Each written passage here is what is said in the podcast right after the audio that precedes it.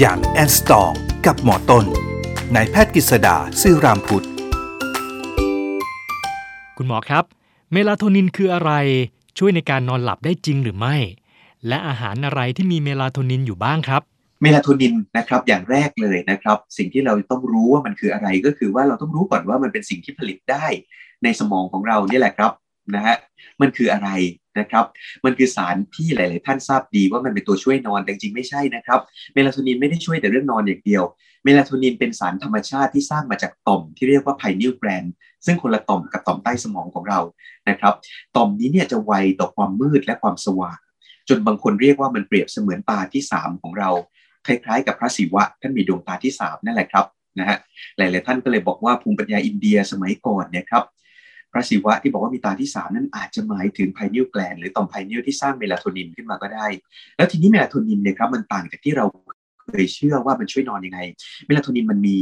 ฤทธิ์ที่สำคัญหลายอย่างเลยนะครับ จากงานวิจัยที่รายงานมาแต่เอาหลักๆ ง่ายๆ เลยก็คือเมลาโทนินเป็นสารธรรมชาติที่ช่วยในเรื่องของการ 1. ต้านอนุมูลอิสระนะครับจำให้ดีเลยฮะมันช่วยต้านอนุมูลอิสระ มันเป็น antioxidant ที่สำคัญ เป็น antioxidant จากธรรมชาติที่สร้างจากสมอง 2. นะครับ มันช่วยต้านการอักเสบในร่างกายได้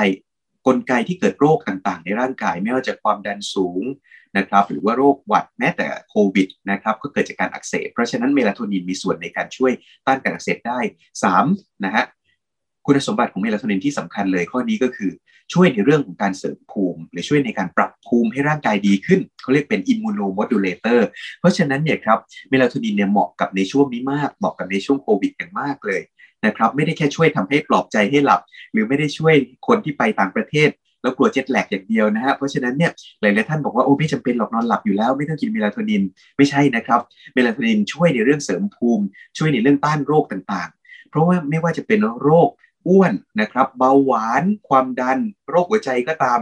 ล้วนแต่มีรายงานในงานวิจัยว่าเมลาโทนินมันช่วยช่วยในกลไกไหน ช่วยผ่านกลไกที่เรียกว่าต้านการอักเสบและต้านอนุมูลอิสระ นี่คือหัวใจหลักของเมลาโทนินเลย ทีนี้นะครับคำถามข้อต่อไปก็คือว่า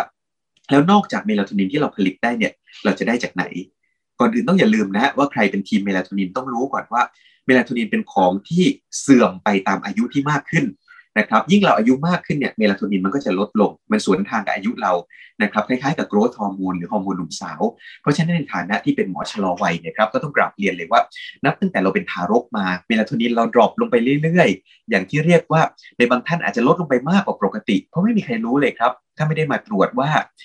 เราโดนต้องเรียกว่าโดนทำลายเมลาโทนินไปแค่ไหน และโดยเฉพาะในการใช้ชีวิตในแบบปัจจุบัน เช่น ต้องโดนแสงสว่าง หรือว่าในคนที่ต้องทำงาน อยู่เวรกลางคืนนะครับ แล้วก็ต้องต้องเรียกว่านอนกลางวันตื่นกลางคืน หรือแม้แต่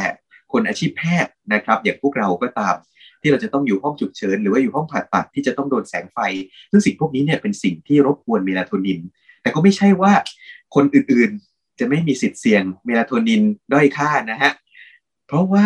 แสงจาก สิ่งที่เราใช้อยู่ประจำวันเนี่ยครับมันก็มีส่วนลดเมลาโทนินอย่างมาก หรือมีส่วนไปปิดสวิตช์เมลาโทนินมาก นั่นก็คือแสงจากมือถือครับมือถือโทรทัศน์นะครับการดูซีรีส์ตอนกลางคืน หรือว่าการที่แฟนนั่งดูบอลเปิดทีวีกลางคืน เปิดไฟนอน พวกนี้ล้วนแต่เป็นสิ่งที่ทำลายเมลาโทนินทั้งนั้นเลยครับ ซึ่งการทำลายเมลาโทนินหมายถึงอะไรฮะเราคุยกันไปแล้วเมลาโทนินช่วยอะไรบ้าง การทำลายเมลาโทนินเท่ากับเปิดประตูเรียกโรคเข้ามา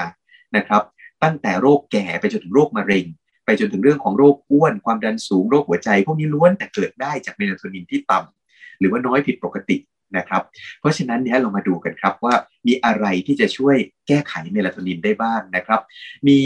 รายงานจากการวิจัยว่ามีอาหารหลายชนิดนะครับ ที่ประกอบไปด้วยเมลาโทนิน แต่ขอให้จำง่ายๆครับนะฮะว่าถ้าเราอยากที่จะให้หลับสนิทให้ร่างกายแข็งแรงดีนะครับ ขอให้เลือกอาหารที่มี 2 อย่างคือ1 มีทริปโตแฟน ซึ่งเป็นกรดอะมิโนที่จะไปสร้างเป็นเซโรโทนินและเมลาโทนิน และเมลาโทนินได้ กับ 2 ก็คือเลือกอาหารที่มีส่วนในการที่จะเพิ่มเมลาโทนินนะครับจากงานวิจัยเนี่ยบอกเลยว่าอาหารหลักๆ ที่จะเพิ่มเมลาโทนินนะครับถ้าเป็นในเนื้อสัตว์เนี่ยก็จะมีพวกเนื้อปลานะครับ เนื้อปลาไข่ไก่นะครับ พวกนี้จะมีเมลาโทนิน ที่ช่วยร่างกาย ช่วยป้องกันโรคช่วยเสริมภูมิเราได้ เพราะฉะนั้นเนี่ยการกินไข่ไม่ต้องกลัวไข่แดงแล้วนะครับ กินไข่ได้เพื่อช่วยเสริมเมลาโทนิน กินปลาอย่างปลาแซลมอน หรือปลาเนื้อมันก็ช่วยเสริมเมลาโทนินให้ดีขึ้นนะครับ ส่วนในพืชเนี่ยเมลาโทนินจะอยู่ในพวกถั่วต่างๆนะฮะโดยเฉพาะถั่วพิสตาชิโอถั่ววอลนัทมีการศึกษาการให้วอลนัทในหนูทดลองนะครับแล้วพบว่าหนูทดลองเนี่ยมีระดับ circulating melatonin หรือว่าปริมาณเมลาโทนิน เพิ่มขึ้นชัดเจน แล้วก็ทำให้มันสุขภาพดีขึ้นนะครับโดยปริมาณเมลาโทนินที่เหมาะสมในหนูทดลองเนี่ยเขาบอกว่าประมาณ 10 มิลลิกรัมต่อ 1 กิโล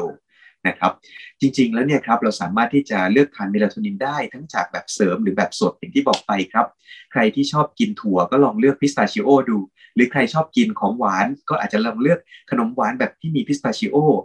นะฮะ ส่วนใหญ่มักจะเป็นขนมหวานแบบแขกครับแถวตะวันออกกลางจะมีขนมแบบที่มีพิสตาชิโอเยอะ อย่างเช่นพวกบัคคราว่าหรือว่าดูแกะอะไรพวกนี้นะครับ ก็จะหวานเจี๊ยบไปหน่อย แต่ถ้าเกิดว่าใครไม่ชอบหวานเจี๊ยบ ก็ลองเลือกทานพวกพิสตาชิโอหรือพวกถั่วต่างๆ ก็ได้ครับ พวกถั่ว